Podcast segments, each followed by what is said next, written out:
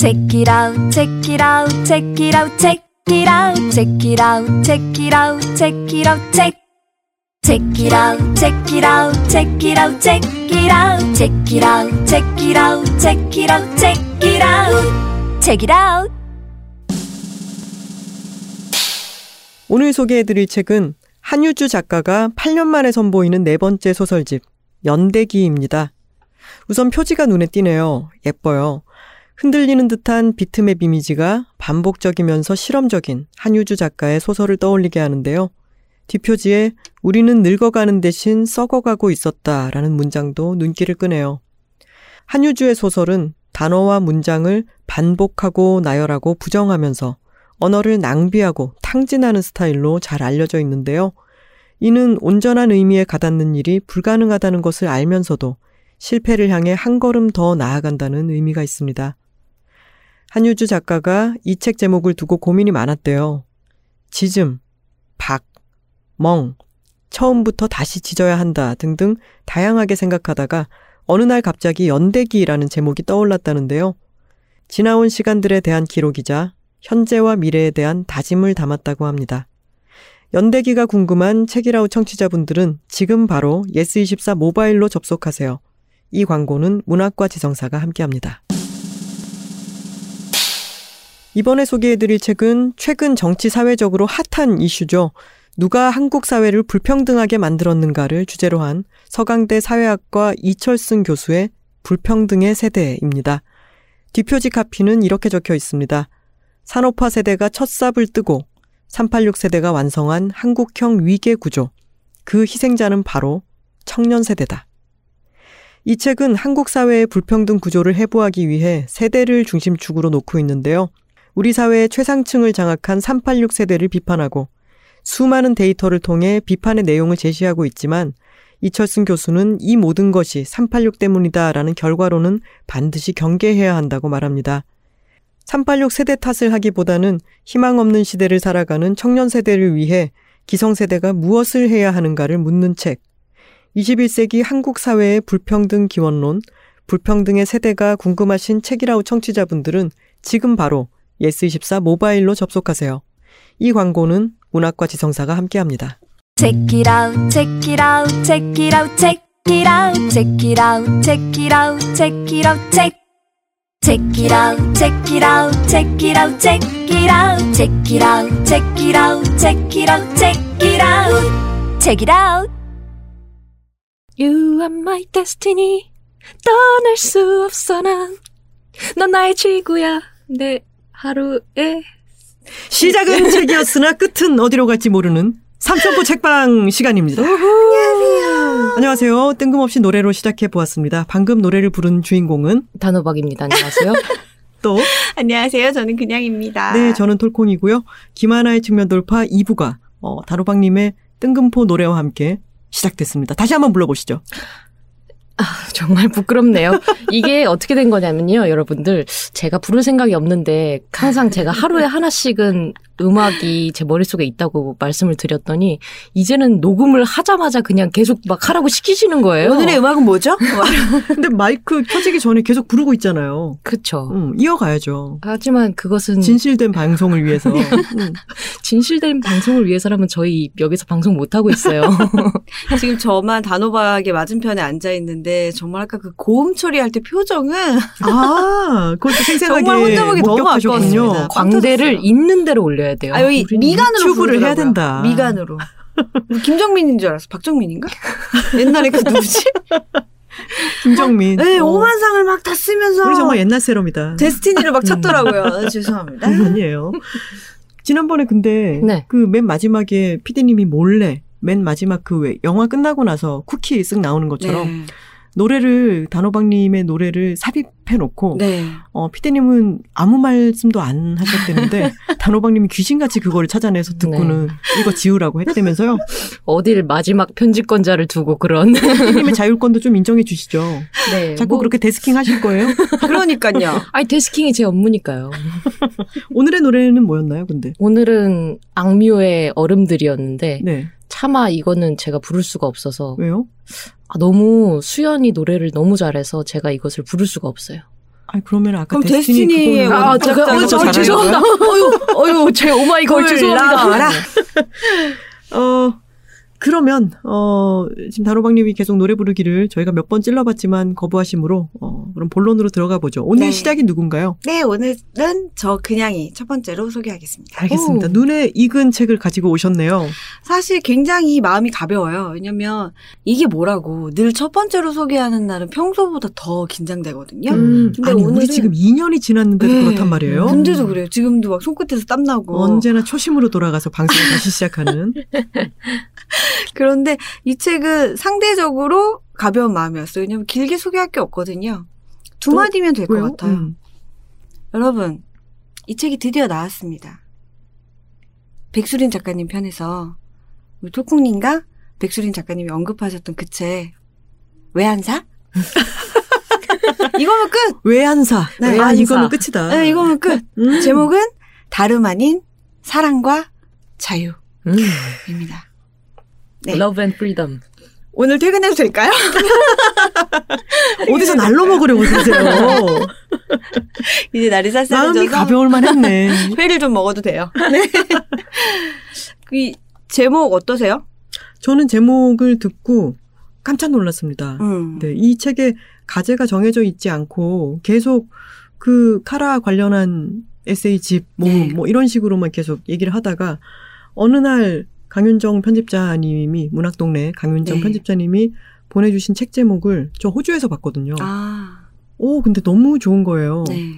음. 그리고 또 하, 우리 또 추천사계의 어, 거장 정세랑 작가님이 또, 또 하나의 걸작 추천사를 써주셨잖아요. 네. 근데 정세랑 작가님의 추천사와 이 다름 아닌 사랑과 자유라는 제목이 만나면서 이 책의 외연이 음. 정말 넓어지는 느낌이 들어서 좋았습니다. 정세랑 작가님은 약간 추천자 같은 직업을 새로 창조해야 되는 게 아닐까. 카피라이터 하셨으면 광고회사 차리고 막 빌딩 세웠을 그런 그렇죠. 분이세요. 네, 정말로요. 네. 대단하세요. 그 백수린 작가님이랑 우리 톨콩님 외에 또 다른 분이 쓰셨다고 아, 그렇죠. 들었는데요. 이 책도 정말 저번에 단호박님이 소개하신 큐큐? 네. 였죠. 라인업 못지 않습니다. 음. 엄청 화려합니다. 김하나 작가님. 어, 이분 누군지 모르겠지만. 되게 낯이 익네요. 네. 되게 일주일에 뭐 한 적어도 두 번씩은 봤을 것 같고. 저는 이분 인터뷰한 적 한 번도 없거든요. 네. 근데 그렇게 좋더라고요. 어, 저도 인터뷰한 적이 없는데 이상하게 네. 이렇게 낯이 익네요. 이 사람들이 진짜 이 사람을 앞에 두고 어, 왠지 술을 좀 자주 드실 것 같고. 네. 그만 놀리고, 언니 그만 네. 놀리고. 김하나 작가님, 이슬아 작가님, 김금희 작가님, 최은영, 백수린, 백세희, 이석원, 임진아, 김동영 작가님께서 음. 함께 하셨습니다. 여기 보면 이슬아 작가님, 김금희 작가님, 최은영 작가님, 백수린 작가님, 어, 임진아 작가님까지 참 우리 책이라웃에 또 출연을 해주신 아, 분들도 계시고 그렇죠. 이렇게 하니까 정말 우리 핵인싸 같지 않아요? 우리 우주의 저희- 중심 같아, 책이라. 저희 핵인싸예요. 그죠? 네. 왜 안 사? 얼른 사! 주문은 예스24 모바일! 아 근데 자랑할 거 있어요. 아, 네. 저도 이 책을 썼으니까 출판사에서 책을 보내주셨는데 저는 제 원고밖에 못 봤으니까 네. 다른 작가님들 글이 너무 읽고 싶은데 네. 빨리 막 받고 싶고 기다리고 있는 중에 예스24에 띠링 뜬 걸 봤더니 너무 예쁜 에코백을 주는 거예요. 아, 그렇죠. 이 아홉 명의 작가들의 면면도 있지만 어, 이 그림을 그린 에토프 네. 어, 이분의 선이 참 좋잖아요. 네. 이 그림으로 만들어진 에코백을 예스24에서 어, 같이 주는 거예요. 그렇습니다. 상품으로 주는 거예요. 포인트 네. 차감으로. 그래서 제가 또 주문을 했지 않습니까? 음. 오늘 가지고 오셨죠. 그래서 제가 오늘 메고 온 게 어, 이 책입니다. 음. 디자인이 이- 두 개죠? 이 가방입니다. 네, 디자인이 두 개고. 배지도 저는- 사은품. 어, 배지도, 나 있어, 배지. 와. 나만, 나만 없어. 음, 크기가, 크기가 너무 좋아요, 이 에코백이. 네. 저 이거 메고 오는데 정말 기분이 좋은 어, 정말. 네. 책 딱 두 권 딱 들어가면 될 음. 것 같은 사이즈. 네. 네. 예스24 모바일입니다, 여러분. 네. 자, 이 수많은 작가분들이 글을 써주셨죠. 네. 이게 정말 얇은 책이거든요. 두세 시간이면 다 읽을 것 같은 책인데, 그렇게 간단하지가 않더라고요, 내용은. 왜냐면, 한 분 한 분이 다 그 반려동물과 맺은 사연이 다 다르고, 거기에서 느끼는 감정이나 생각 같은 것들이 큰 틀에서는 같을지 몰라도 그 미세한 결이 달라서 이거를 짧은 시간 안에 어떻게 다 설명할 수 있을까? 어떻게 다 이 매력을 다 보여드릴까? 고민이 굉장히 많았어요. 근데 단호박님께서 또 명쾌하게 솔로몬처럼 판결을 해주셨죠. 아, 인상적인 거 두세 개만 소개하세요. 라고 하셨어. 어, 난 너의 그런 담백함이 너무 좋다. 라고 애정 고백을 왜 단호박이겠어요? 하면서. 그렇죠. 네네. 단호박에 또 계절이 왔다. 아, 할로윈, 헬로윈 그러네요. 시즌이잖아요. 단호박의 머리를 아니, 그건 사실 자르는- 늙은 호박 아니에요? 아, 근데 단호박이 늙은 아니군요. 호박이 왜 이름이 늙은 호박일까? 좀 그렇다. 약간 애호박과 반대되는 개념으로 그쵸. 애호박과 만들기 반대 때문일까요? 개념인 것 음. 같아요. 사실 종이 다른 거잖아요. 네. 그렇죠. 어, 죄송합니다. 그거 뜬금없이. 그, 그 할로윈에 쓰는 거는 노란 이름을 큰 호박. 그러면 늙은 호박이라고 부르나요? 그, 렇게 부르. 아, 그 노란 노란 호박이라던가 그런 게 아니라 늙은 호박이라고도 합니다. 아, 그렇군요. 공식 학명은 모르겠으나. 음, 네. 그 오이도 왜 노각이라고 그렇죠. 맞아요. 음. 늙은 오이죠. 아, 그렇군요. 네. 그래서 저희는 늙지 않은 단호박과 함께 하면서 전 늙지 않은 단호박을 믿고 네. 가도록 하겠습니다. 네. 소개를. 책방이라는 제목 진짜 두 가지였는지 온갖 얘기를 다 해도 부담이 없네. 이게 사람들이 이름 따라간다고 아, 네. 좀 바꿀 필요가 네, 있을까요? 시사 책방 이런 거 했으면 막 120분 아. 토론 이런 거 하고 있었을 거예요. 지금 또 딴 얘기하고 있잖아요. 맞아, 맞아. 이름 얘기하고. 돌아갑시다 이제. 네.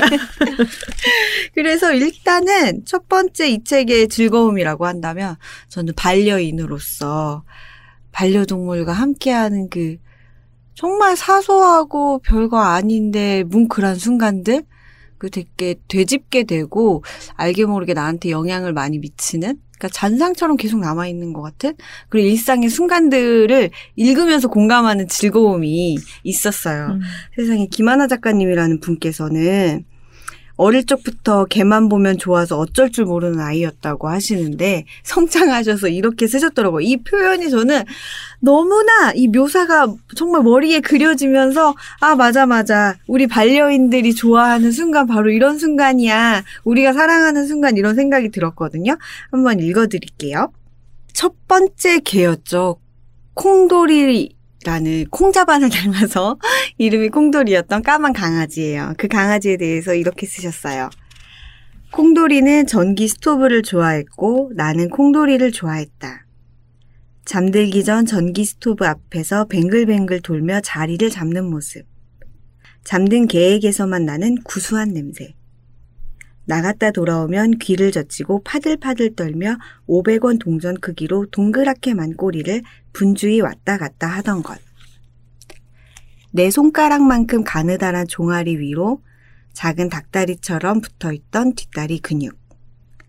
그 뒷다리를 들어 귀 뒤를 긁을 때 눈물이 맺히며 가늘어지던 눈매. 조그만 주둥이로 맛있는 걸 먹을 때 나던 야무진 찹찹 소리. 어느 날 바닥에 떨어져 있던 콩돌이의 이빨이며 수염. 호를 그리며 굽어있던 까맣고 단단한 발톱. 이런 묘사들이 나오는데 음. 정말 머리에 그려지는 것 같고 아마 모든 반려인들이 자신의 반려동물에 대해서 이런 사소한 순간들을 다 기억할 것이고 거기에서 되게 행복감을 느낄 것이고 애틋함도 느껴지고 막 때로 음. 그래서 슬퍼지기도 할 거고 그렇거든요. 이런 묘사들이 다 정말 모든 글마다 있어가지고 공감하면서 아 맞아 맞아 음. 막 이러면서 읽는 즐거움이 있었어요. 이거 생각보다 힘드네요. 당사자로서 앞에 있는 거. 아까 페이지를 넘기시면서 막 찾는 동안 손에 왜 땀이 이렇게 막 나지 싶고. 그래서 너무 초조해지셔가지고 아 어딘데? 얘기해봐. 어, 어느 부분인데? 막 괜히 그 시간을 못 견디셔가지고.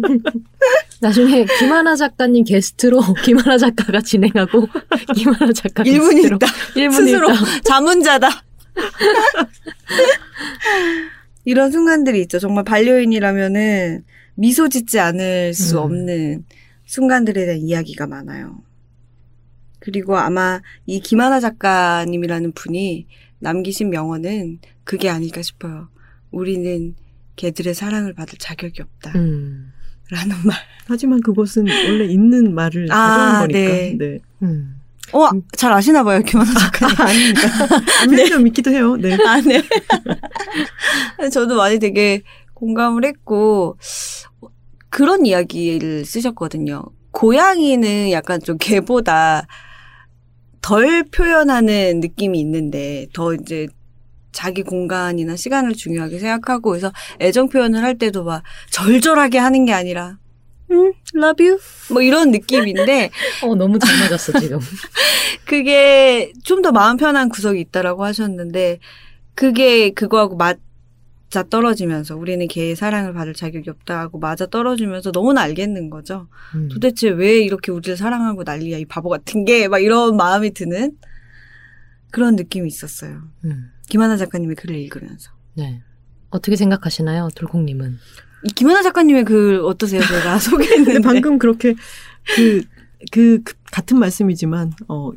왜, 왜 인간 따위를 이렇게 사랑하는 거야? 바보 음. 같은 게, 마, 그 마음이 걔가 너무 좋기 때문이죠. 음. 걔가 너무 좋고 맞아. 여기 또 옆에 우리. 단호박님이 상강팬이라고 산책하는 강아지 팬클럽의 회원이잖아요. 네. 그런 아 강아지 강아지와 고양이에 대해서 비교를 하면서 뭔가 우위에 대한 얘기를 하려는 건 전혀 아니었고 네, 그렇죠. 저는 사실 그 글을 너무 많이 울면서 썼어요. 음. 어 그리고 그런 추억에만 어에 대한 그리기만 한 것은 아니어서 거기에 지금 동물권에 대한 문제도 있고 제가 어 카라에서 1대1 결연을 맺은 아이의 아픈 사연도 있고 그리고 개라고 하는 종의 연원과 그리고 품종견 문제 등등을 다 하고 싶은 말이 굉장히 많았는데 그것을 쓰는 동안 마음이 너무 아파가지고 네. 정말 많이 울면서 어, 글을 썼고 음. 그래서 기다리다가 이제 제가 책이 그저께 왔어요. 그래서 아 다른 분 다른 작가님들 글 읽어야지 그러면서 이제 읽는데 그 다음 날인 어제 오전 11시에 책이라웃 2주년을 맞아서 동아일보 인터뷰가 있었던 거예요. 오, 근데 아침 일찍은 얼굴이 잘 붓잖아요. 네. 게다가 밤에 짜게 먹으면 더 부으니까 어 저희 집 요리사이자 주방장 어 황선호 작가가 내일 인터뷰 있으니까 오늘은 샐러드랑 고구마 같은 거 간단하게 먹자라고 해서 이제 먹기로 해놓고 제가 이 책을 서둘러 막 급히 열어가지고 막 읽기 시작했는데 김금희 작가님의 글을 읽고 음. 제가 대오열을 시작해서 음. 결국 짠 거 안 먹고 내일 안 붓게 하려고 하던 게뭐 펑펑 울고 나서 고구마까지 먹었으니 괜히 목만 더 막히는 결과가 되고 말았던 거죠. 그래서 어, 동아일보 사진은 퉁퉁 부은 채로 음. 찍고 아, 말았다는 음, 예고가 네. 나가는군요. 김금희 작가님의 글은 어땠나요? 소개 아, 제 대신 좀 해주세요. 저는 이 책에서 그 두 분의 글을 읽고 너무 많이 울었는데 김금희 작가님 글을 읽고 펑펑 울었고요. 그리고 최은영 작가님의 글 중에 어떤 부분을 읽고 정말 또 눈물을 흘렸습니다. 그 마음이 글을 쓸 때에 음, 나를 어디에 두려는 마음 같은 게 느껴져서 더, 더 이분들이 너무 좋은 분들 음. 같았어요. 음. 내가 지금 글을 쓰고 있는 내가 하나도 중요하지 않고 음. 그리고 내 나에게 어떤 것을 일깨워줬던 동물에 대, 한 고마움과 그 고마움의 외연을 정말 확장시키고 사람들에게 전달하고 싶은 그 마음이 너무나 절절하게 진실되게 느껴져서 정말 이 많은 사람들이 이 책을 좀 읽었으면 좋겠다는 생각이 절로 들었어요. 음. 저는 이 책을 읽으면서 눈물이 나기보다 음, 되게 많이 부끄러웠어요. 왜요? 라고 말씀하시면서 음, 또 눈물을 보이고 울지 않을 계세요. 거야. 나 오늘 이 책 소개하면서 울지 않으려고 각오하고 왔거든요. 음. 아유 각오가 무너지고 있는데요. 아니요. 지금 난 올라이. 음, 저도 어렸을 때부터 개를 키웠는데 그때 이제 저도 이제 가족들과 주변 사람들이 다 아, 고양이는 주인도 못 알아보고 고양이는 막 좀 재수없고 눈빛도 재수없고 뭐 소리도 재수없고 고양이는 아 아니야 막 그래서 저도 고양이를 싫어하는 사람들 사이에서 자랐고 그러다 이제 어쩌다 집사가 됐지만 그래서 어렸을 때는 제 삶에 고양이가 없었고 계속 강아지와 같이 살았는데 아마 여기 저희 팀원들도 제가 어 내가 어렸을 때 어떤 강아지랑 살았는데라는 얘기를 한 번도 안 한 거를 알 거예요. 근데 저는 그 시절을 얘기하고 싶지 않아요. 왜냐하면 돌이켜 보면 우리 모두가 너무 야만적이었던 시절. 저도 이 책을 읽으면서 이제 저를 거쳐갔던 아이들을 제 곁에 잠시 이제 스쳐갔던 아이들을 다 하나씩 떠올리게 됐는데 생각해보니까 정말 너무나 다들 무지했고 무지했기 때문에 그 거기에서 비롯되는 본이 아니라 할지라도 잔인함이 있었던 거죠. 그래서 정말 제가 어렸을 때 이제 80년대 후반에는 강아지한테 사료를 먹인 기억도 없고 걔가 뭘 먹었는지도 기억이 안 나고 당연히 정기적인 예방 접종도 안 했고 심장 사상충 약도 그런 개념도 없었고 1년에 한 번 정기적으로 병원에 데려간다라는 건 생각도 안 했고 그렇게 살던 개들이 며칠 떠나 보내면서 우리는 양심의 가책을 느끼지 않았다는 것. 강아지를 키우다가 힘들면 다른 집에 주는 게 아무런 거리낌 없이 그냥 정말 마음에 조금도 캥기지 않고 하는 일이었고 그거에 대해서 이렇게 시간이 많이 지나서도 그렇게 막 사무치는 죄책감을 느끼지 않고 그땐 다 그랬지 다들 그랬어라고 생각한다라는 게 너무 부끄럽고. 그래서 이 책 읽으면서 되게 부끄러워서 눈물도 안 나더라고요 사실. 그러니까 누가 내 잘못을 보여주는 느낌인 거예요 객관적으로 지금 울고 있잖아요. 그러니까 이거를 그러니까 책을 읽을 때는 안 그랬는데 이걸 또 내가 고백을 하려니까 또 그게 음. 왈칵 조금 감정의 동요가 있는 거예요. 지금 담비를 엄청나게 애지중지하고 계시잖아요. 그건 사실인데 음, 담비한테 잘해주십시오. 과오를 얘기한다는 건 되게 정말 부끄러운 것 같아요. 과오를 누가 알고 있고 음. 나한테 들려주고 내가 고백한다라는 거는 진짜 힘든 일인 것 같아요. 음.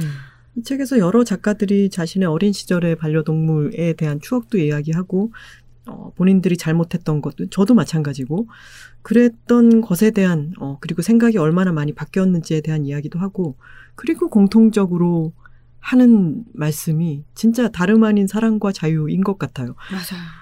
내, 내가 이런 사람이었는지를 이 반려동물과 함께하기 전에는 몰랐다라는 얘기가 계속 공통적으로 나오죠. 맞아요. 그리고 어떤 분들은 내가 나는 고양이를 무서워했고 싫어했고 최은영 작가님도 그랬었는데 5년씩이나 계속 지금도 마찬가지로 길에 있는 고양이들을 계속 돌보고 그 고양이들 때문에 이사를 가기도 여의치가 않고 그렇게 어떤 자신의 세계가 확장되고 몰랐던 어떤 세계가 열리는 것 그런 경험들에 대한 어, 토로가 많이 있었던 것 같아요. 네, 음. 맞아요.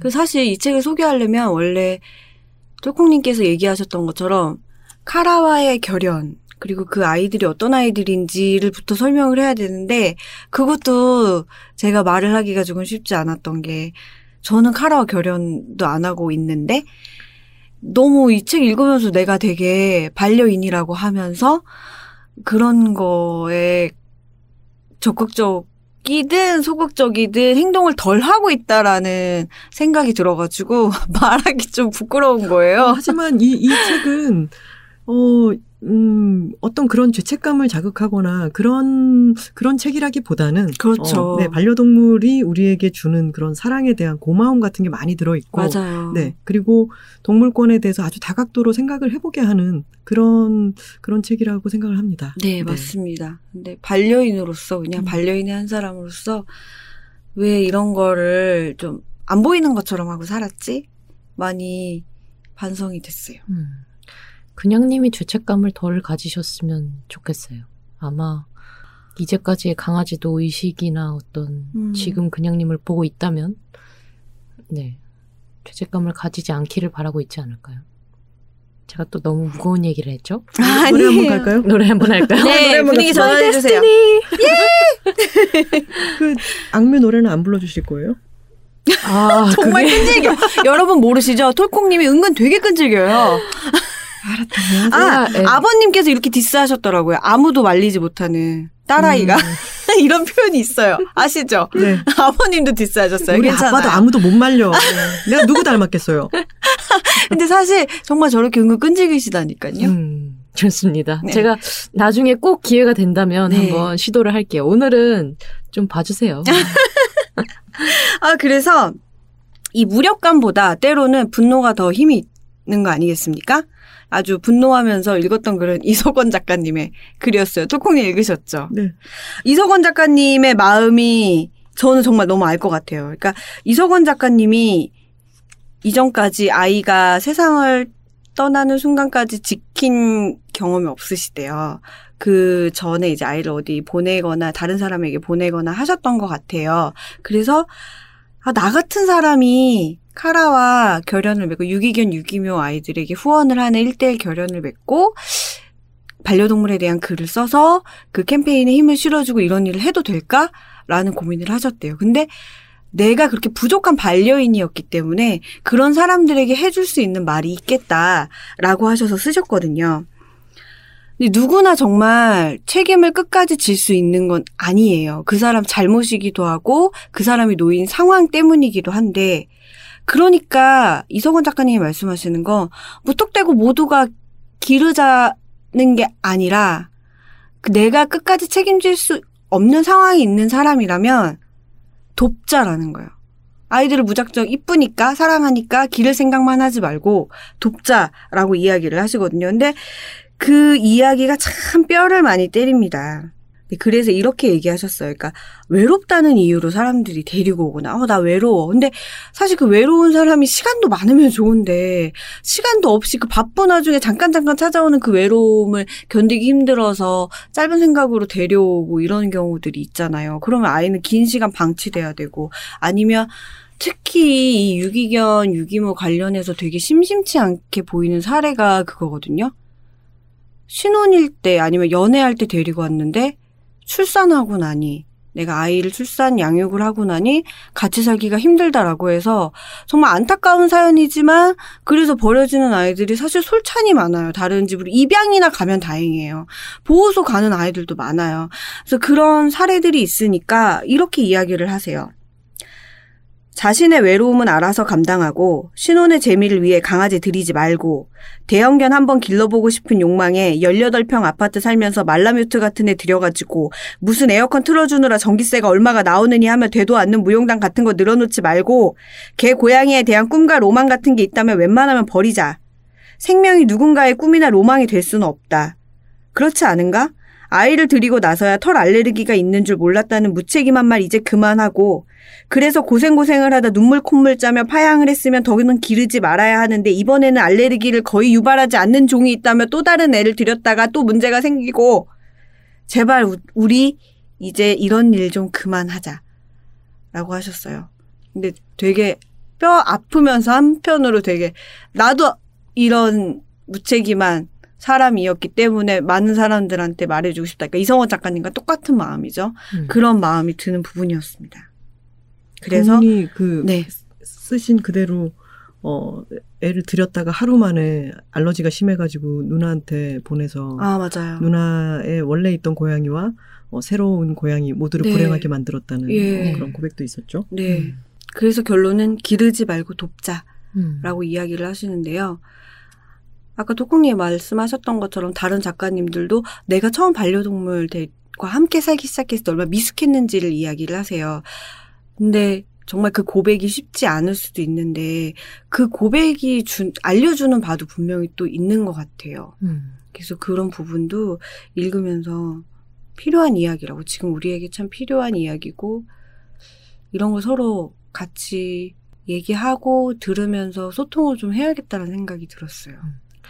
책에 도울 수 있는 방법이 있나요? 어떤 식으로?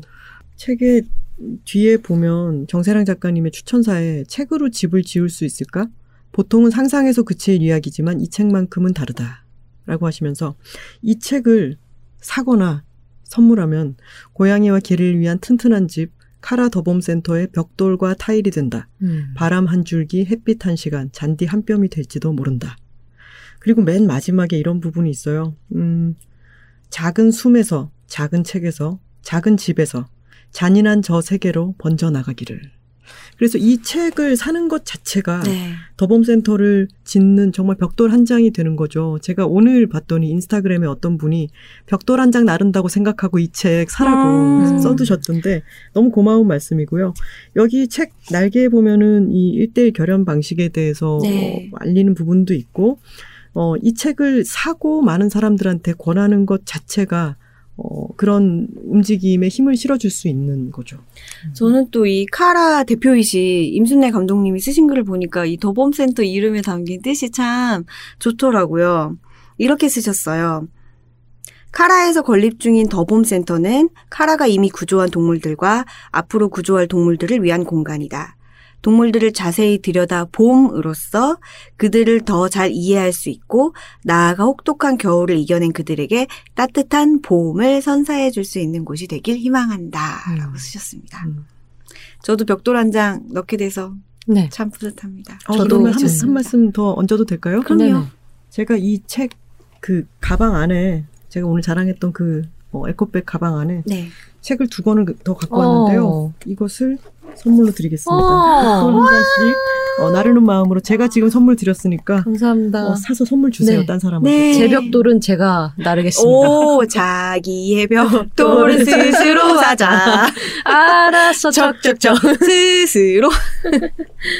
네, 좋습니다. 제가 조금만 더 얘기를 네, 해도 될까요? 그럼요. 어, 그러면 제가 저는 이 책에서 가장 좋았던 하나의 장면은 김금희 작가님이 장군이를 가방에 데리고 버스를 타고 밖을 바라보는 그 장면이 저는 정말 전율이에요. 저요. 그 네. 장면을 읽고 어 이거 뭐라고 표현해야 될지 모르겠는데 그리고 저는 최은영 작가님의 이 말씀이 이 책의 핵심이 아닐까라는 생각이 들었어요. 그냥님도 줄을 엄청 그어두셨네요.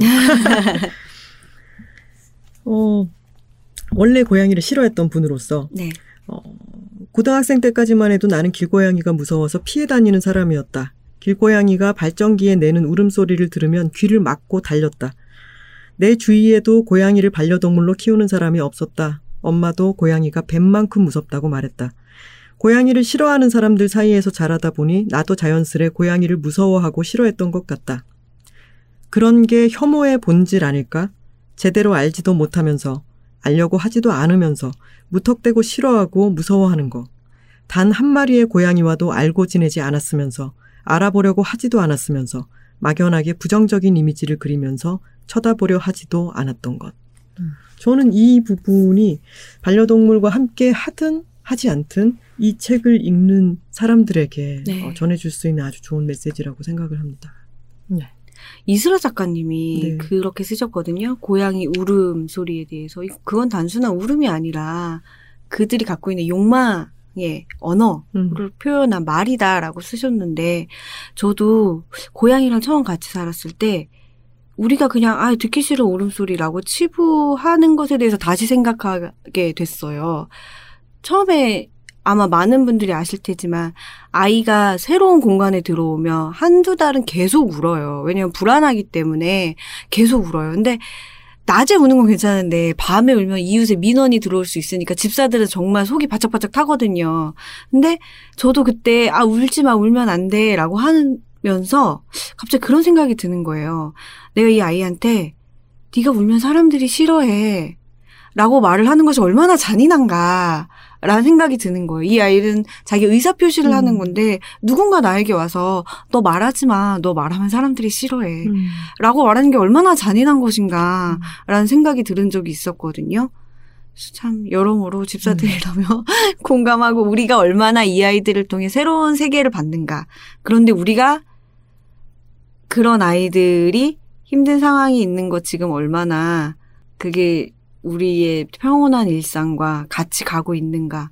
이런 많은 생각을 하게 하는 책이었습니다. 관여가 되어 있는 사람으로서 뒷얘기를 조금만 더 드리자면 네. 여기 이석원 작가님 언니네 이발관에 네. 있을 때 음, 이제 밴드 생활을 하고 있을 때 매니저가 네. 카라 더봄센터 준비 팀장인 김기정 아. 씨이고 기정 씨는 제가 제 친구의 친구기도 하고 이곳저곳 왔다 갔다 하면서 많이 마주치고 해서 알고 지내는 사이였던 거예요. 뭐 따로 만나거나 한 적은 없었지만 근데 그 매니저 매니지먼트를 계속 하던 이 김기정 씨가 카라에 옮겨서 지금 이쪽에선 일을 하고 있다며 한번 오- 오면 어떻겠냐 해서 이제 카라에 갔던 네. 거죠. 망원동에서 서교동은 또 가까우니까. 네. 그래서 가서 이런저런 이 준비를 하고 있고 에세이집을 출간하려고 하고 있다. 혹시 도와줄 수 있겠느냐라는 말씀에 어 알겠다고 저는 그 당시만 해도 글을 한 꼭지 정도 쓰는구나라고 생각을 하고 있었죠. 어 알겠습니다. 할, 할게요라고 얘기를 했죠. 그런 뒤에 어, 출판사라든가 뭐 편집자라든가 이, 전혀 해본 적이 없는 일이니까 어떻게 하면 좋을지 모르겠다라는 말씀에 제 그 여자 둘이 살고 있습니다. 편집을 해주신 배윤영 팀장님께 여쭤봤어요. 이런 프로젝트가 있을 때 어떤 분이 잘 해주실 수 있을까요? 그랬더니 문학동네에 계신 강윤정 편집자가 동물권에 관심이 많고 아. 본인도 고양이 어, 고양이와 함께 살고 있고 그리고 또 워낙 일을 잘하시니까 좋지 않을까 문학동네 출판사의 이미지도 좋고 그래서 제가 한번 연, 연결을 해본 거죠. 이제 그렇게 연락을 한번 드려본 거죠. 근데 책을 낸다는 거는 출판사 안에 연간 계획은 이미 다 서 있어요. 네, 그렇죠. 네, 근데 더범센터는 지금 건립 기금을 빨리 음, 마련을 해야 음. 되는 상황이고, 그러니까 이 책을 쓴다는 게 없던 계획이 갑자기 끼어든 건데, 네. 너무나 흔쾌히, 아, 어우, 하겠다. 음. 그리고 이건 출판사에도 돈이 별로 안 가고요. 그렇죠. 작가들한테 인생 한 푼도 안 가요.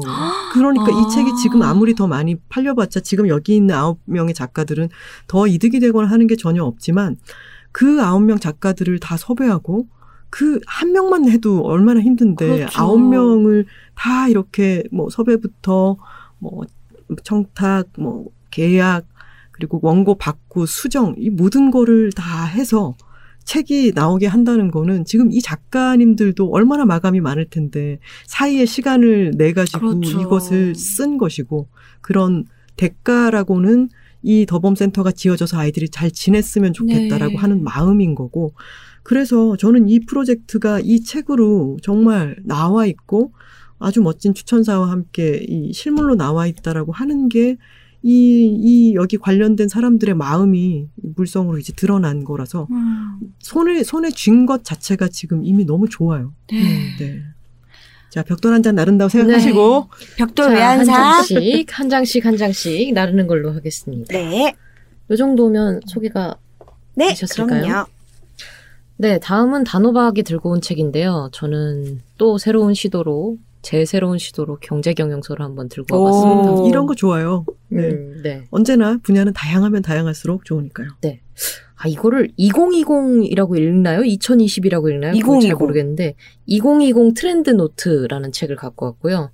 이런 종류의 책 요새 굉장히 많이 이제 보시게 될 거예요. 연말. 연말 한 10월 말부터 11월 되면은 그 다음 해의 연도를 적은 온갖 종류의 책이 그렇죠, 쏟아집니다. 뭐 트렌드 2020, 뭐 리포트, 4차 산업혁명, 뭐 2020, 20대, 뭐 2020, 뭐 혼자, 혼코노, 뭐 2020 트렌드. 하여튼 2020으로 검색해 보시면 책이 지금 한 60종은 나와 있을 거예요. 근데 이 책은 다음 소프트 생활 변화 관측소라는 곳에서 낸 책이고요. 그런 데가 아. 있어요? 생활 변화 관측, 관측소? 네. 음. 이 곳이 어 빅데이터를 좀 관찰을 한대요. 그래서 소셜 미디어, SNS나 블로그나 이제 인터넷상에서 빅데이터를 매월 관측을 하는데 그게 1억 2천만 건 정도 음. 된다고 합니다. 그리고 자연어 처리라는 걸 하게 되는데 아마 이제 좀 유의미한 단어를 도출해내는 과정이겠죠. 그런 과정을 통해서 천 개 이상 키워드가 어떻게 변화가 되고 있는지, 이 음. 키워드가 늘었는지 줄었는지 이런 거를 관측하는 관측소라고 해요. 그래서 매월 7개의 관측을 선별하고 매월 한 번 관측지를 발행하고 한 번 사람들을 모아다가 그 관측에 대한 대화를 진행한다고 합니다. 음. 지은이 분들은 1, 2, 3, 4, 5, 6, 7, 7명. 네, 7분이 제작을 해주셨고요. 음, 책머리를 좀 설명을 드리자면은, 이제 데이터를 통해서 관측을 하고 있긴 한데, 마지막에 그 데이터를 다루는 건 어쨌든 지금은 인간이 하고 있다고 해요. 아. 그래서 막 AI를 생각할 때 떠오르는 로봇같이 생긴 애가 컴퓨터 앞에서 막 타자 치면서 올해의 트렌드는 하면서 그런 거는 아직은 존재하지 않고 어쨌든 데이터를 추출해 냈을 때 그 키워드가 어떤 의미가 있는가는 음. 지금은 아직도 사람이 하고 있다고 합니다. 음. 그리고 어떻게 하면 그런 키워드를 관측을 하냐 여러 가지 종류가 있을 텐데라는 질문에는 이제 크게 세 가지 방법으로 두고 있다고 해요. 최소 1년 이상 기간을 두고 지속적으로 어떤 키워드가 계속 늘어나고 있는지 어. 일단은 관측을 하고 그 다음에 키워드 세트를 특정해서 이제 좀 묶어놓고 관찰을 하다가 순위가 역전되는 때가 있대요. 음. 그래서 순위가 역전되는 것을 좀 중요하게 본다고 하고요. 마지막으로는 같은 단어가 패턴이 반복되는 거.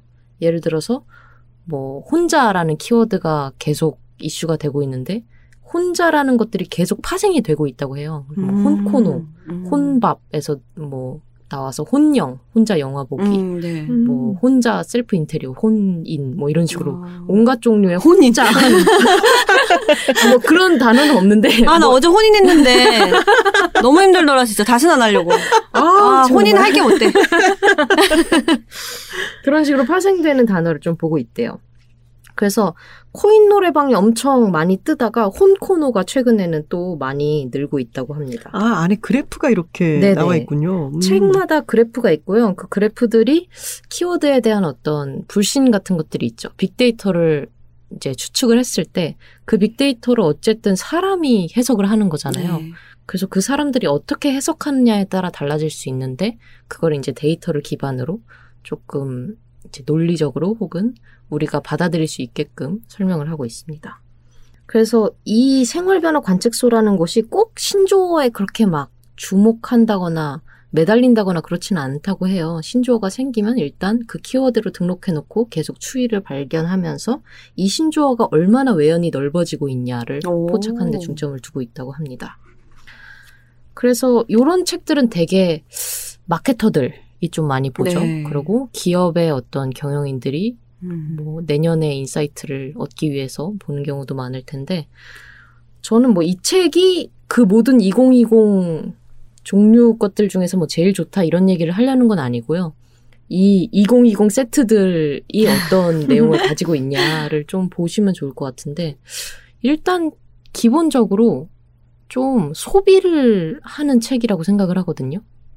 꽂아놓는 책이 아니고 아, 음, 그렇죠. 매년 연말에 음. 후루룩 보고 자기가 필요한 거를 보고 찾고 그다음에 그렇죠. 버려도 된다. 21년에는 또 다를 때니까. 그쵸. 어. 그리고 제가 이 책의 마케터를 분을 한 번 봤는데 이게 점점 주기가 빨라지고 있어요. 어. 이게 경쟁이 심화되다 보니까 그 모든 2020 아. 시리즈들이 눈치를 보면서 빨리 내야. 원래는 11월 말에 내던 걸 아. 점점 점점 앞당겨 가지고 나중에 막막 8월, 8월 말 이럴 때 나오는 거 그러니까요. 자, 이제 4사분기입니다, 여러분. 막 이러면서.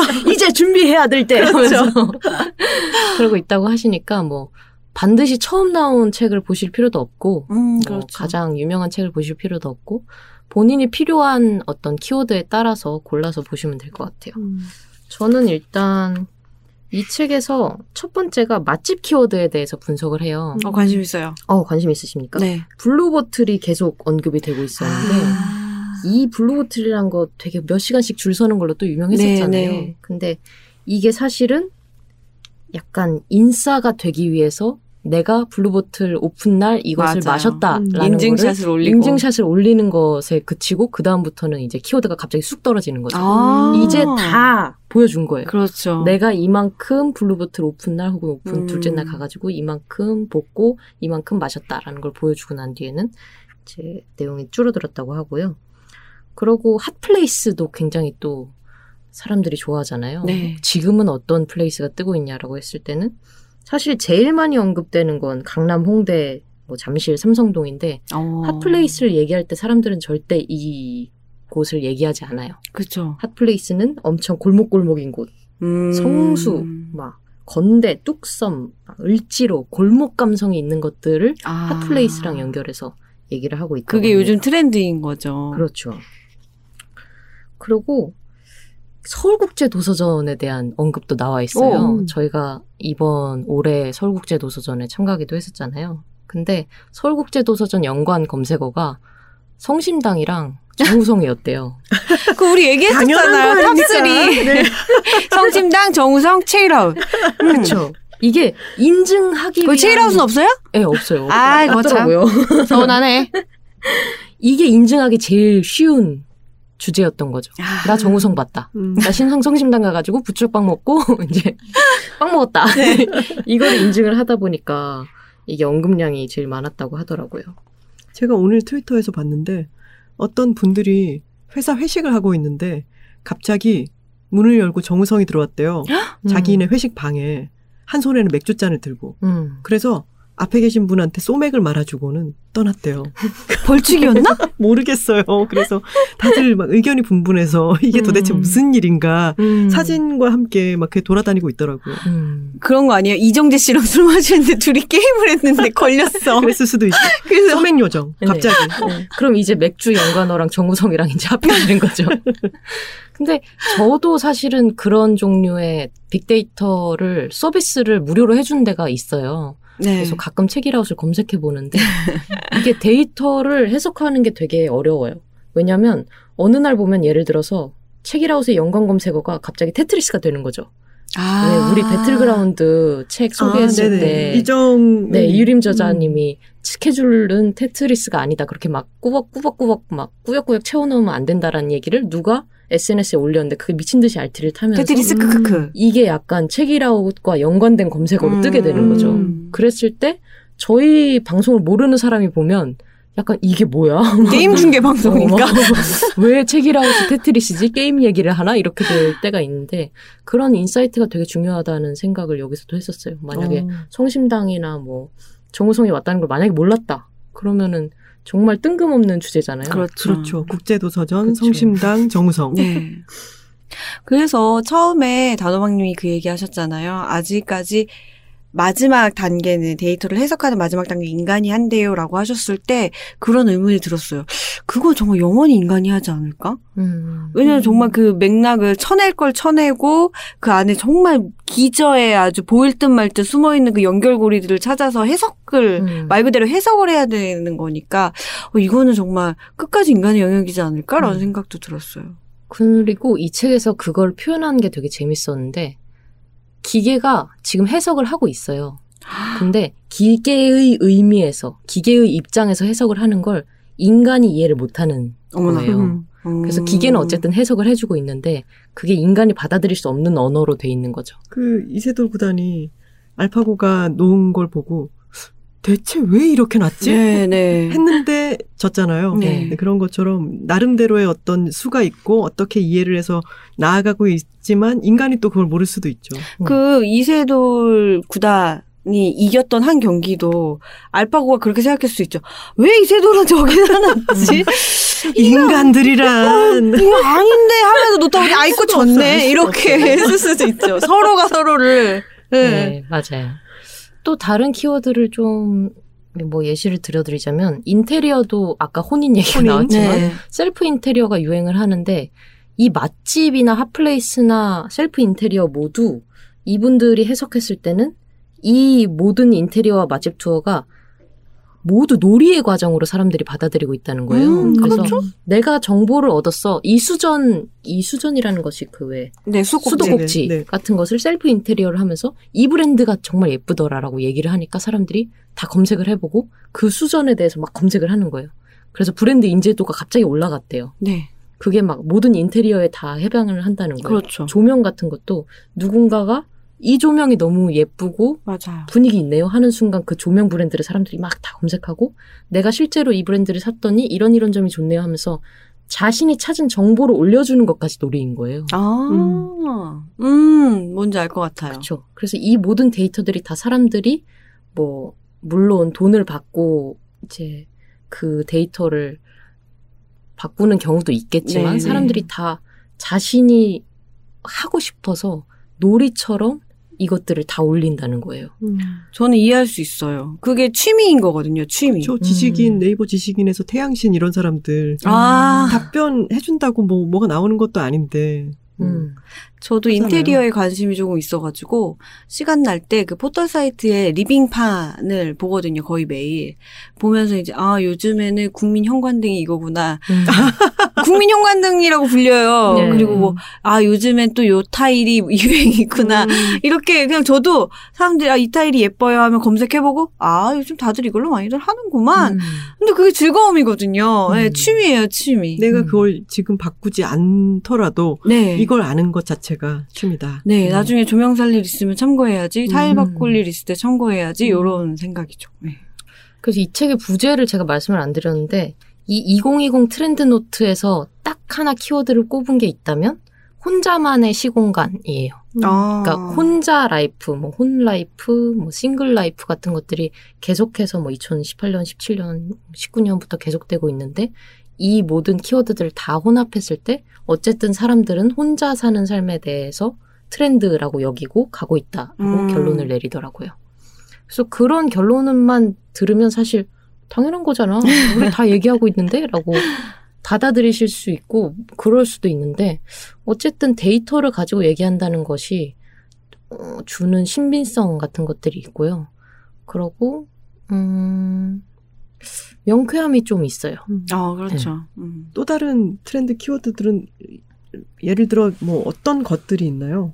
예를 들어서 혼자의 삶에서 민감하다랑 예민하다라는 걸 언급하는 경우가 계속해서 늘어나고 있대요. 그러니까 나는 예민하고 나는 민감하고 음. 이런 경우에는 불편해라고 얘기하는 게 그래서 혼자인 게 편해. 네, 늘고 음. 있다는 거예요. 음. 그랬을 때 이 불편하다라는 서술어의 언급량이 연관된 게 점심시간, 회식, 음. 사회생활 아, 이런 것들이랑 연관이 된다는 거죠. 사람들 마음이 다 똑같군요. 아. 사실 한 번도 편한 적은 없어. 니나 내나. 똑같다. 어. 그런 얘기가 나와 있었고요.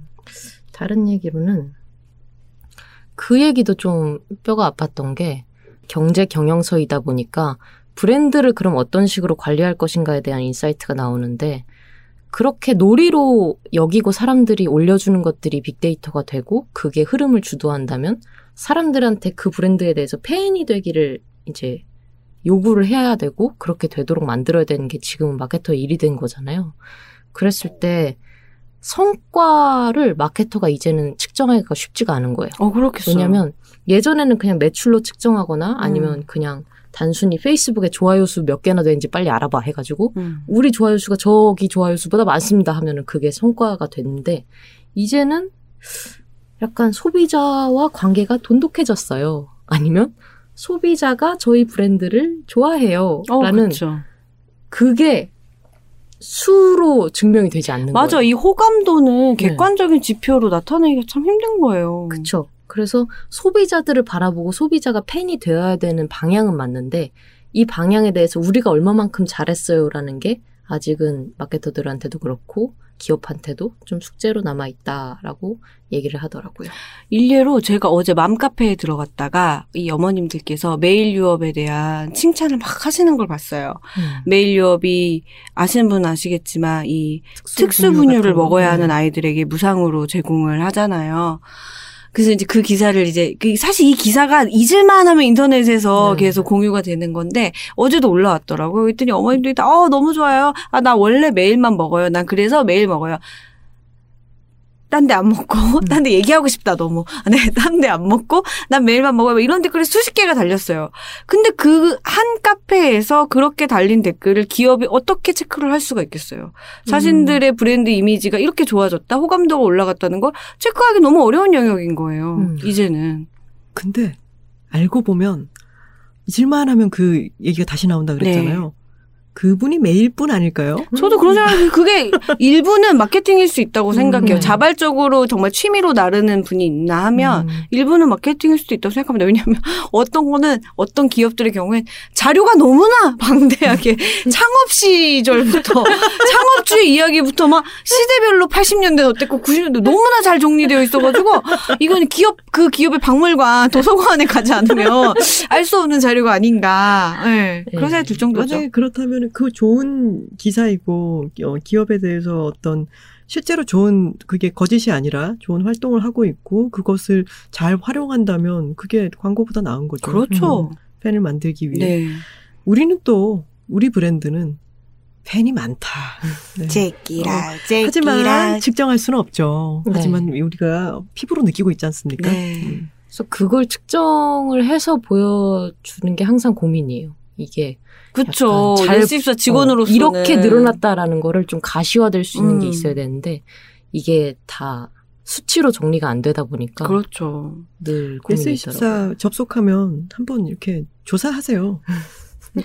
우리도 샤이 책이라웃이 많지 않을까요?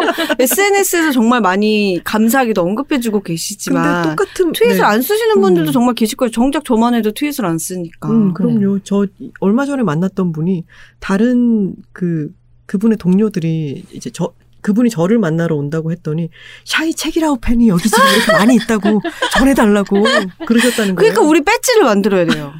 어 정말 잠깐 가방에 살짝만 붙이시면 되도록. 그렇죠.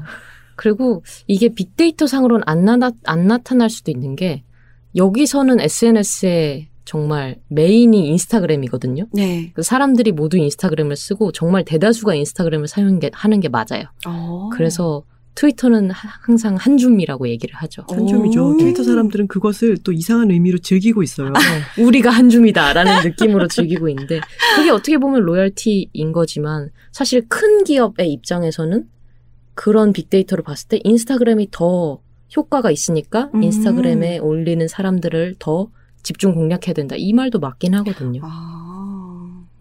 뭐 여러 가지 의미가 있겠습니다. 네. 근데 저는 또이 책에서 재밌었던 게 취향이 정말 몇 년째 트렌드 키워드로 계속 뽑히고 있는데 음. 모두가 취향을 얘기하고 모두가 취향을 존중해달라고 얘기하는데 취향과 관련된 연관어로 존중이 이제는 점점 떨어지고 있대요. 어. 왜냐하면 여기서 해석하는 바에 의하면 사람들이 이제 취향의 존중을 내면화했다는 거예요. 아, 당연한 아하. 것이다. 이제 음. 취향은 존중해 주는 것이고 음. 이제 더 이상 취향을 존중해 주시죠라고 얘기할 필요가 없어진 거죠. 아, 거죠. 좋다, 좋다. 그랬을 때 사람들이 이제 취향에 대해서 얘기를 할 때 책에 나온 게 뭐냐면 조선 시대에 쌀이 1,450여 종이었대요. 재배되는 것들이. 아 진짜요? 우와. 그러고 밥과 막걸리를 파는 주막이 심리에 하나씩 있고 그러면 전국에 추산했을 때 12만 개 정도가 있다고. 그랬을 역시 때 먹고 마시는 민족이었어. 조선 시대에도 취향의 개념이 분명히 있었을 거예요. 음. 나는 음. 개성의 어디 주막이 좋더라. 그렇죠. 나는 한양 가면 음. 거기에 심리 가면은 그 주막이 있는데 그 집 주모의 육전이 기가 막히더라. 이런 얘기가 분명히 있었을 거란 말이죠. 음. 그때부터 어떤 먹는 거에 대한 고나리질이 생, 시작된 거 아닐까? 야, 천안에 갔으면 그거 꼭 먹고 왔어야지. 너 그것도 안 먹어도 천안 갔다 또 가지 마. 막 이런 고나리질이. 그랬을 때 사실 취향이라는 게 뭐 발명된 어떤 개념은 아닌 거예요. 음. 하지만 취향이라는 키워드를 이제 데이터에서 추출했을 때는 좀더이 사람들의 일반적인 개념이나 일반적으로 원하는 것들에 좀 더 가까이 다가갈 수 있다? 뭐 이런 장점이 음. 생길 것 같더라고요. 사실 사람들은 원하는 건 뭐 조선시대나 고려시대나 다 비슷했을 테지만 이런 식으로 키워드로 정리하는 순간 더 명확해 보이는 것들이 있잖아요. 음, 그렇죠. 네. 그런 게 약간 이런 트렌드서를 읽는 장점이 아닐까라는 생각이 들었었어요. 그러고 이 사람들을 결국에는 사람이 열광한다라는 걸 보여주더라고요. 아까도 뭐 AI 말씀드렸지만 사람의 본성이 그렇게 시장이 상상하는 것처럼 혁신적으로 바뀌지 않아요. 음. 사람들은 아직도 키오스크 앞에서 버벅대고 음. 늘 키오스크 앞에서 짜증을 내고 뭐 그거는 사실 제가 봤을 땐 키오스크를 발명한 사람들의 잘못이에요. UI를 너무 개판으로 해놨어. 하여튼 우리 이, 이 얘기도 잊을만 맞아요. 네, 키오스크 굉장히 싫어하세요, 단호박. 아, 저 키오스크 너무 싫어요. 진짜 키오스크만 알고 있어요. 있는 것만 알고 보면 되는데. 진정하시고 자, 그래서 어떤 효율성이라든지 최적화 같은 것들이 모든 브랜드를 브랜드의 성공을 담보해 주진 않는다.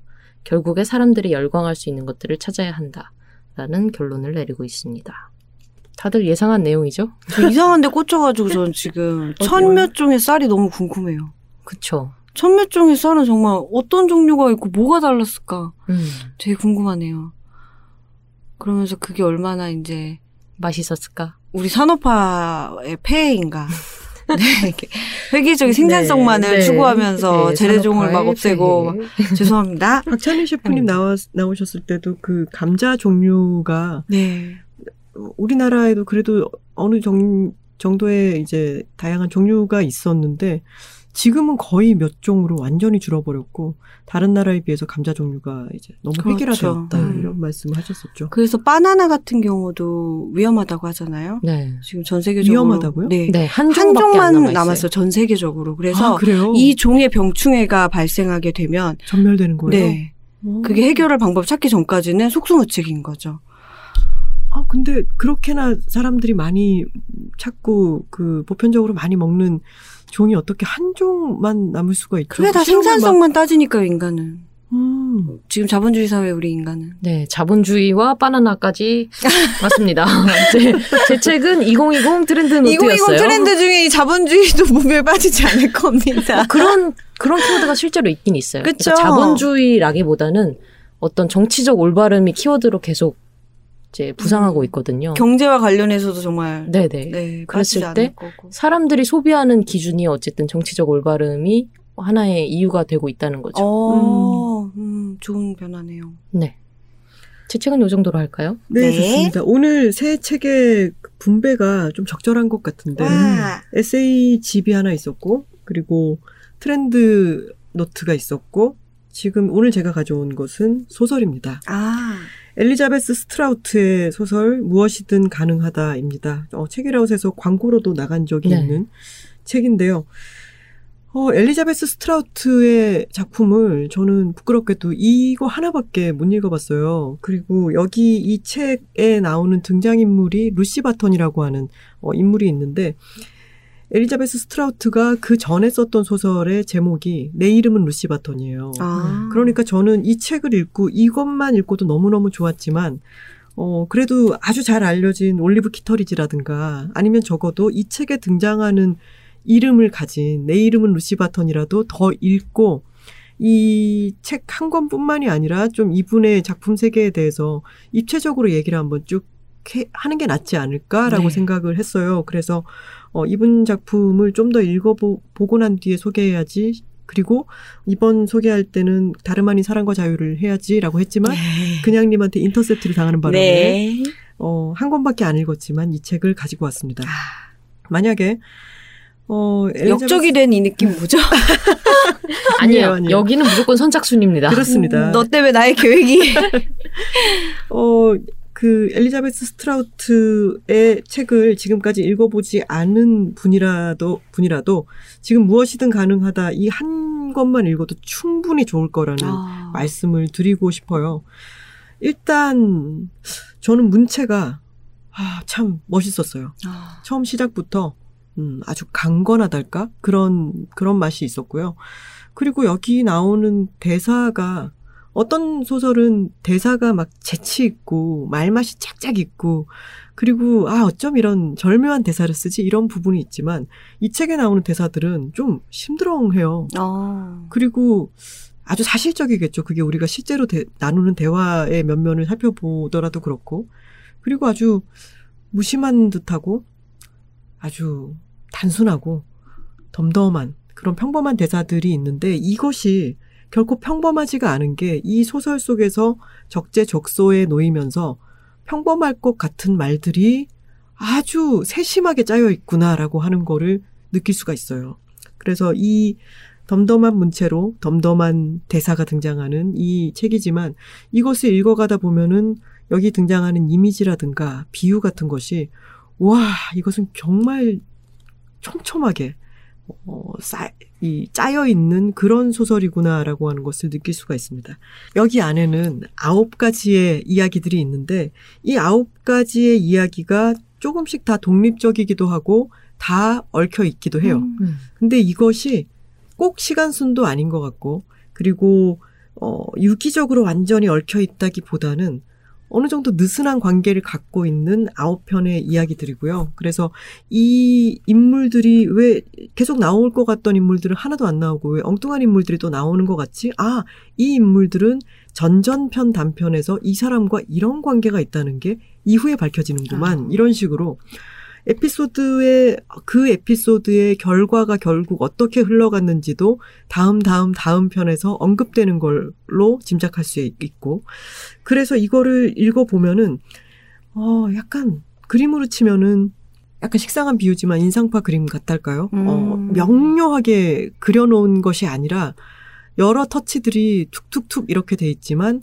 전체적으로 보았을 때 어떤 한순간의 인상이라든가 이런 것은 확 떠오르게 어, 그렇게 우리 마음에 전해지기는 하는데 뭔가가 정밀하게 차곡차곡 태엽처럼 이루어지지는 않아요. 근데 그게 더 좋은 거죠. 어떤 그 붓터치의 뭉그러짐에서 오는 그 즐거움이 음. 있듯이 그런 부분이 또 참 좋았고요.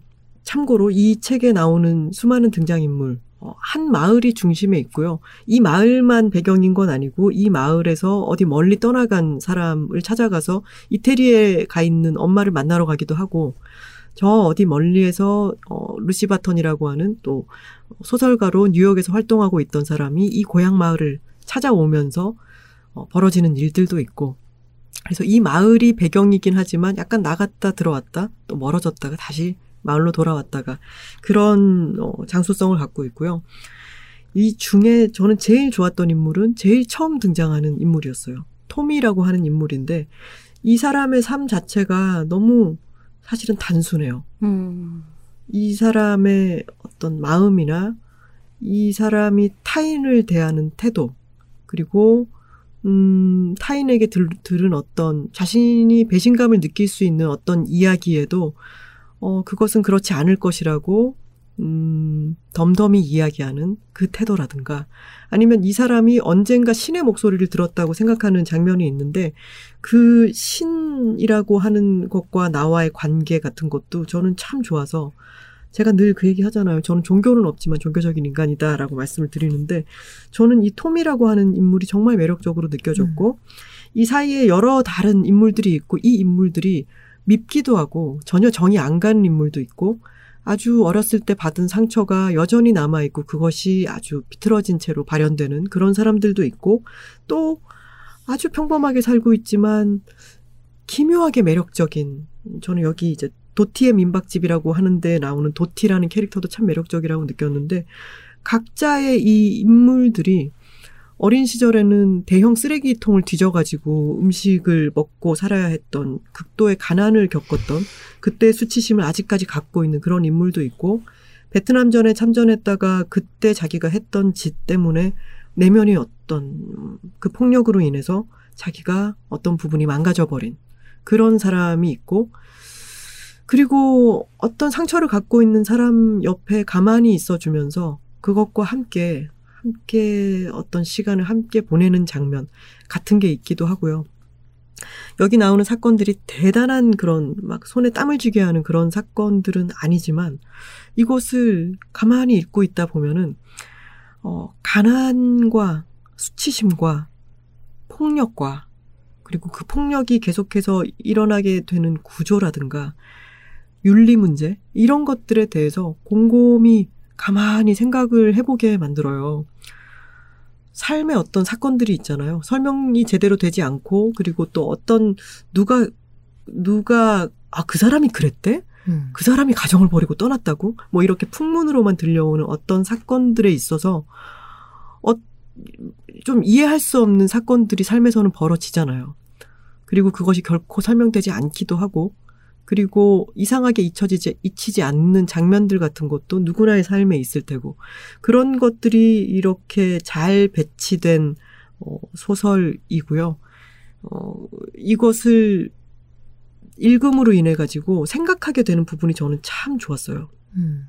아니요, 이렇게 말씀하시는 거 보니까 지금 차례를 펴놓고 얘기를 하는데 제가 톨콩님 옆에 앉으니까 이 톨콩님이 말씀하신 게 너무 차례 단어에 나오는 느낌이에요. 그러니까 극적인 사건도 없고 설명할 수는 없지만 잊히지 않는 장면이 이 차례에 나오는 게 계시, 풍차, 금간, 그러니까 금이간이란 뜻이겠죠. 음. 엄지치기 이론, 미시시피 메리, 동생, 도티의 민박집, 눈에 빛에 눈 멀다, 선물. 너무 막 차분하고 별다를 얘기가 없는 것 같은데 음. 이상하게 잊히지 않는 음. 그런 제목부터 느낌이네요. 약간 그런 느낌이 네. 정말 있네요. 네. 어, 떠나는 어머니들에 대한 이야기도 있고 참 많은 것을 다루고 있는데 그것이 직접적이지 않지만 다른 방식으로 직접적이기도 해요. 음. 딱 와닿는 것이 그것이 정말 소설의 매력이 아닐까 음. 싶은데 맨 마지막 어, 선물이라고 하는 단편은요. 이 앞에 있는 여덟 개랑 꽤 결이 조금 달라요. 좀 말하자면 디킨스적이라고 할까? 크리스마스 캐롤 스크루지 나오는 그 이야기 아시죠? 네. 그리고 그 스크루지가 나오고 그 연극이 이 선물이라는 단편에 등장을 해요. 음. 근데 그게 그 크리스마스 시즌의 여러 뭐 장식이라든가 그 연극 이면이라든가 이런 게 이 주인공의 삶에 이, 이 선물이라는 단편의 주인공의 삶에 개입을 하는데 음. 그것 자체가 아주 디킨스적이에요. 음. 그래서 앞에 있는 약간은 담, 담담한 이야기들과 꽤 다른 결을 갖고 있어서 조금 어 튄다 싶을 수도 있는데 어 저는 이이 선물이라는 단편의 맨 마지막 문장을 읽고 정말 쓰러졌거든요. 음. 그 마지막 문장은 여기서 밝혀도 되니까 밝힐게요. 아, 네. 무엇이든 가능하다 이 문장이에요. 아. 콜미바이올린 네. 같은 거죠. 또 그러면 또 어. 쓰러지시죠. 이제는 언제 쓰러지는지 이제 알 것 같아요. 이것을 이제 제목이 왜 이런지에 대해서 사실 펴서 읽고 있을 때는 읽고 네. 있잖아요. 그러면서 여기에 등장하는 이야기들의 음, 주의를 기울이고 한참 읽고 있다가 어, 참 마음 아픈 부분도 있고 이 이것이 맨 마지막에 무엇이든 가능하다라고 하는 등- 문장이 등장할 줄은 생각도 못 했는데 음. 너무나 절묘하게 그 문장으로 딱 맺음으로 인해 가지고 이 책에서 보여주는 어떤 성숙한 시선을 지닌 작가가 삶에 대해서 아주 많은 생각을 하고 쓴 글이기 때문에 가타부터 이것이 옳다, 이것이 틀렸다라고 얘기를 하는 책이 아니에요. 그래서 삶에 있어서 상처와 그 단면들을 그냥 보여줌으로 인해 가지고 음 그렇지 삶은 때로 아주 잔인한 부분이 있고 그렇게 그런 것을 느끼면서도 살아가는 게 삶이지.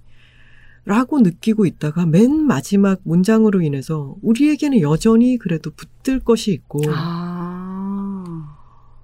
환멸이 막 대환멸이 느껴지는 음. 어떤 부분도 있지만 크리스마스 캐롤이라고 하는 소설도 판타지적인 요소가 있잖아요. 네. 맨 마지막에 모든 것이 가- 무엇이든 가능하다라고 하는 이 문장이 등장하는 것 자체가 판타지적이기도 하지만 음. 이 소설가가 이야기하려고 하는 것이 결국은 내가 무엇을 붙들고 싶은지를 음. 이렇게 근사하게 보여줄 수도 있구나. 이렇게 간명하면서도 힘있게 그리고 앞에 쭉 썼던 글들을 이렇게 한 문장으로 딱 잡아줄 수가 있구나. 아. 아, 이런 게 정말 너무나 멋있게 느껴졌습니다. 음.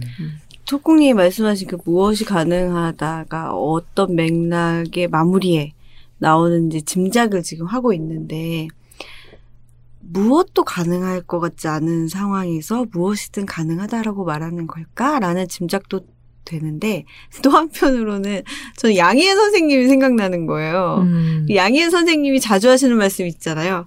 그럴 수 있어! 라고 하시는 말씀이, 저는 근데 그 말씀이 정말, 웃을 수 있어! 음.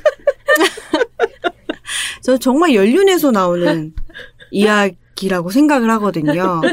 뭐, 아, 그때 선생님 제가 뭐 되게 바보 같은 일을 했어요. 아니면 정말 믿기 어려운 일이 벌어진 거예요. 뭐 영화 같지만, 뭐 믿기 힘들겠지만, 이렇게 얘기를 해도, 그럴 수 있어 라고 말하는 건 정말 그 사람이 살아온 세월이 있기 때문에 음, 인생이 그렇더라. 음. 세상이 그렇더라. 정말 별의별 일이 다 일어날 수 있더라. 라고 말하는 거 아닐까라는 생각이 들면서 그 나보다 연장자인 그렇게 많은 걸 겪고 생각하신 분이 그럴 수 있다? 라고 말해주는 게 뭔가 위안이 좀 안심이 된다고 할까? 음. 그래서 그 말씀이 참 좋아요. 음, 그 얘기도 이 소설과 다 있어요. 아, 어, 그래요? 다 있어요. 그리고 조금 더 부연을 하자면은 이 마지막 그 문장이기도 한 제목인 무엇이든 가능하다에는 우리가 우리의 의지치라고 하는 게 들어가 있어요. 음. 어떤 사람이 무엇이든 가능하다고 믿는다면 우리가 그걸 그렇게 믿을 수 있다면은 우리는 뭐 인간성이라고 말하기도 하고 어떤 어떤 뭐 윤리라고 말을 할 수도 있겠고 그것을 믿음으로 인해 가지고 그것이 가능하게 할 수 있어요. 음. 어, 그런 의지치가 들어가 있는 문장이라는 생각이 들고 그렇기 때문에 더 멋지게 느껴지는 것 같아요. 아, 그리고 방금 말씀하신 대로 그럴 수 있어라고 하는 것은 이 소설에서 어떤 선택을 내리는 등장인물들이 있죠. 네. 그게 잘못된 선택일 수도 있고요. 그리고 이해가지 않는 행동을 하는 사람도 있어요. 아, 여기는 근데 이개막 아, 안 나오는 되지. 아 그렇죠. 음. 쓰레기. 이 쓰레기 같은 성범죄자가 등장하기 때문에 그놈한테 그게 뭐 그럴 수 있다고 얘기를 하는 건 아니고 음. 인간의 삶에 있어 가지고는 어떤 생각지 못했던 선택을 내리는 경우가 있을 수 있고 네. 그 선택으로 인해서 가족이나 가까운 사람들이 이해하지 못하고 평생을 상처로 안게, 안고 가게 될, 어, 그런 것을 안겨주기도 하는 거죠. 네. 근데 그럴 수 있는 거죠. 그런 음. 일들이 음. 벌어지곤 하는 거죠. 음. 근데 중요한 것은 우리가 이 맨 마지막 그 단편에서 등장 인물이 전형성을 보여주는 것 같아요. 처음에는 일견 이 사람의 어, 아주 멋진 양복을 입고 있는 모습이라든가 이 사람이 삶의 형태가 이미 갖춰져 있는 어떤 것 아주 안정적이고 선녀와 뭐 여러 지금 자기가 이 커뮤니티나 마을 속에서 도시 속에서 갖고 있는 지위 같은 것들이 이미 다 정해져 있고 어 그런 사람인 것처럼 처음에는 묘사가 되는데 이 사람 안에 무엇이 있을지는 사실 우리는 가닿지 못하는 음. 어떤 깊은 수치심이 있을 수도 있고 이 사람이 마음속에서 갖는 일말의 죄책감이나 다른 사람한테 갖는 연민의 감정이라고 하는 것이 그것은 있을 수 있는 거예요. 음, 그, 그것이 있음으로 인해 가지고 세상은 또 다르게 될 수도 있는 거예요. 그렇죠. 어, 그게 겉으로 드러나서 다르게 뭔가가 나아가지 않는다 하더라도 우리 마음 속에 언젠가 신에게서부터 들은 목소리라고 생각하는 무언가 같은 것이 꺼지지 않고 남아 있다면은 그것이 밖으로 드러나든 그렇지 않든 간에 음. 그것이 가능하다라고 하는 믿음으로써 불이 켜져 있을 수 있는 거죠. 음. 음. 여기까지만 이야기를 하겠습니다. 아, 네. 이제 오늘 소개한 그러면- 책의 제목을 아, 한번 네, 얘기해 볼까요? 네, 오늘 그냥이 소개해드린 책은 다름 아닌 사랑과 자유였습니다. 외한사? 단호박이 가져온 책은 2020 트렌드 노트였습니다. 톨콩이 가져온 책은 엘리자베스 스트라우트의 무엇이든 가능하다 였습니다. 자, 아, 그리고 이 이야기는 네. 덧붙여야겠어요. 네. 이 책을 읽었을 때가 제가 개인적으로 참 좀 마음 아픈 일이 있어가지고 어. 힘든 시기에 읽었는데요. 이 책이 왜 그런 거 있잖아요. 너무 적절한 시기에 주어지는 나한테 다가오는 책 있잖아요. 음, 맞아. 어, 우리 김민철 작가가 우리는 책을 막 왔다 갔다 공유를 하면서 읽거든요. 근데 아무 말 없이 우리 집에 이거 읽어보라고 그냥 두고 갔어요. 음. 근데 그게 한참 놓여있던 거를 제가 마침 그냥 이거를 읽기 시작했는데 그 저의 마음이 안 좋던 것을 너무나 정확하게 탁 다독여줘서 어, 파케를 빌어 김민철 네. 작가 우리 이웃한테 고맙다는 말을 전하고 싶네요. 철구님 감사합니다. 감사합니다. 자, 이제 댓글을 읽어볼까요? 네. 배운 해테로님께서, 어, 아이디 되게 강렬하지 않습니까? 음. 무슨 말씀 하실지 벌써 알 것 같아요. 단호박 대리님의 추천으로 2주 연속 좋은 책들을 만났다. 역시 믿고 보는 단호박님의 추천들. 피어 클리벤의 그 말은 책이 주는 단단하고 맑은 기운에 이끌려 계속 읽게 된다. 그리고 이름마저도 귀여운 큐큐 출판사의 글로 만나는 퀴퍼!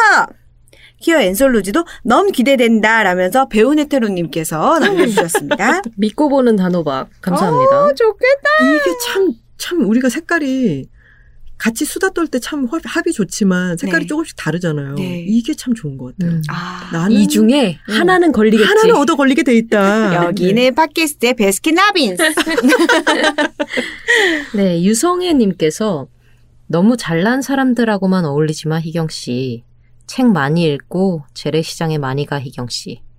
그곳에 야채 파는 아줌마들을 할머니들 손주름을 봐. 그게 예쁜 거야 희경 씨. 우리 자주 보지 말자. 그냥 열심히 살자 희경 씨. 나문희 선생님이 노희경 작가한테 한 말 좋아서 몇 번을 다시 들었다 하고 남겨주셨어요. 이 유성애님이 이 부분을 클립으로 만들어서 올려주셨어요. 아, 정말요? 네, 그래서 아, 유성애님이 아닌가요?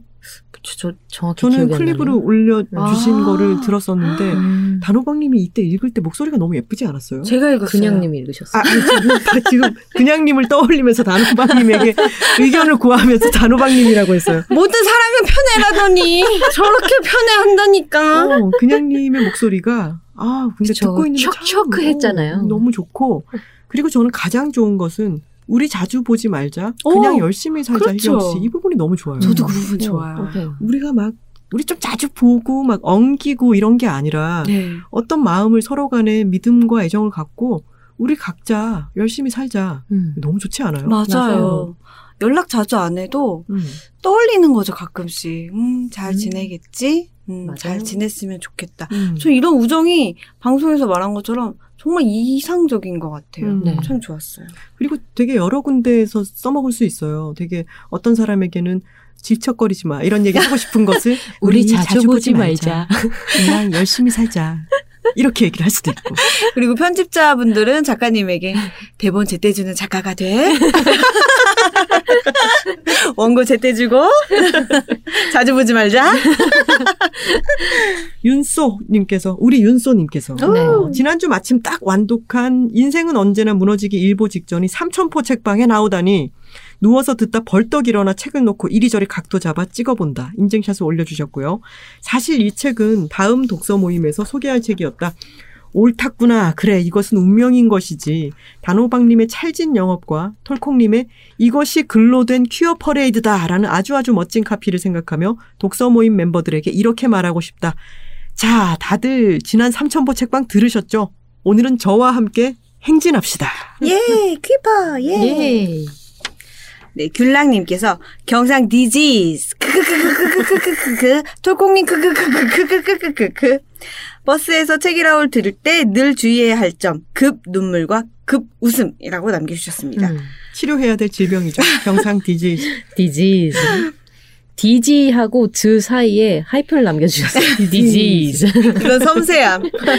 시케님께서 고양이 인증샷을 남겨주시면서 이번 주 삼천포 책방 듣다가 또 울었네. 지난번엔 막내스 얘기 듣다가 울었다. 10살에 우리 집에 온 첫째 냥이가 훌쩍이는 내 발밑에서 곤히 자고 있었다. 내가 모르는 너의 모습을 가끔 생각하다 보면 눈물이 왈칵. 너희를 만나고 정말로 내 세상이 완전히 달라졌어. 사랑해. 오래오래 함께 있자. 하면서 고양이에게 연설을 음. 네. 아마 너는 우연한 고양이 아, 이야기를 들으시고 이렇게 음. 쓰신 것 같은데 제가 또 머리 한번 남- 넘겨주고 이또 제가 직접 선물 받지 않겠습니까? 톨콩님한테 선물 받았잖아요. 정말 저 문장 너무 좋아요. 아, 좋죠. 아 역시 평론가는 음. 달라. 음. 진짜 공감할 수 있는 것이지만 저라면 그렇게 표현 못할 것 그쵸. 같은데 어쩜 그렇게 표현하셨는지 음. 어 너무 좋아요 여러분 음. 강추 네. 그리고 시케님께는 다름 아닌 사랑과 자유, 우리 벽돌 한 장도 추천을 다시, 다시 예. 드리겠습니다. 운동하는 키키님께서 책이라운 유튜브 보니 아이고 돈 벌어서 넓은 집으로 이사간 친한 음. 동생네 보는 것 같은 흐뭇함이 있네. 사진에서도 뒷창문이 아주 크다랗더만 하셨습니다. 네 그 뒷창문으로 지금 많은 분들께서 왔다 갔다 하셔가지고 우리가 동공 지진이 왔지만 네. 정말 뭐이 감사합니다. 정도면 대성공이죠. 아우 장난 아니에요 네. 이몇 배가 넓어진 거예요 정말 아, 진짜 이 표현이 너무 좋지 않았어요? 넓은 집으로 이사간 친한 동생.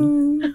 근데도 진짜 친한 언니만이 가질 수 있는 마음이잖아요 그게 그쵸. 너무 감사해요 네. 그리고 지난 일요일에 저희 책이라웃이 2주년을 맞았지 않습니까? 예!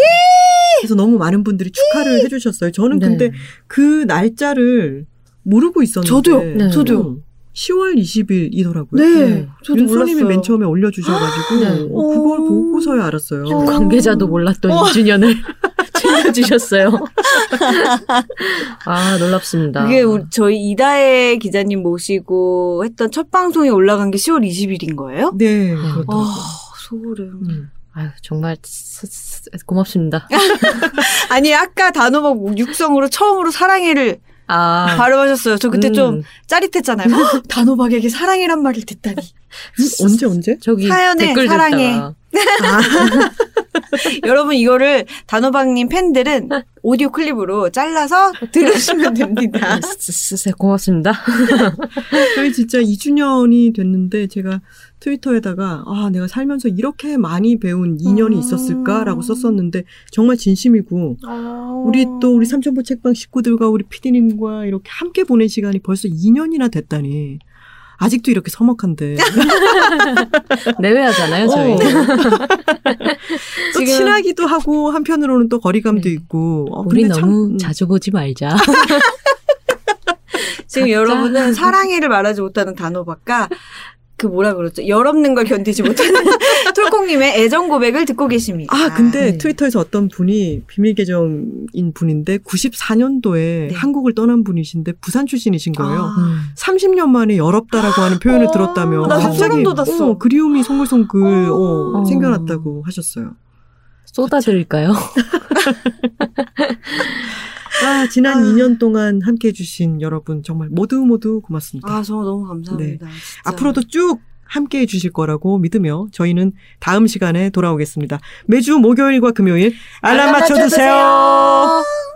Check it out, check it out, check it out, check it out, check it out, check it out, check it out, check. Check it out, check it out, check it out, check it out, check it out, check it out, check it out, check it out, check it out.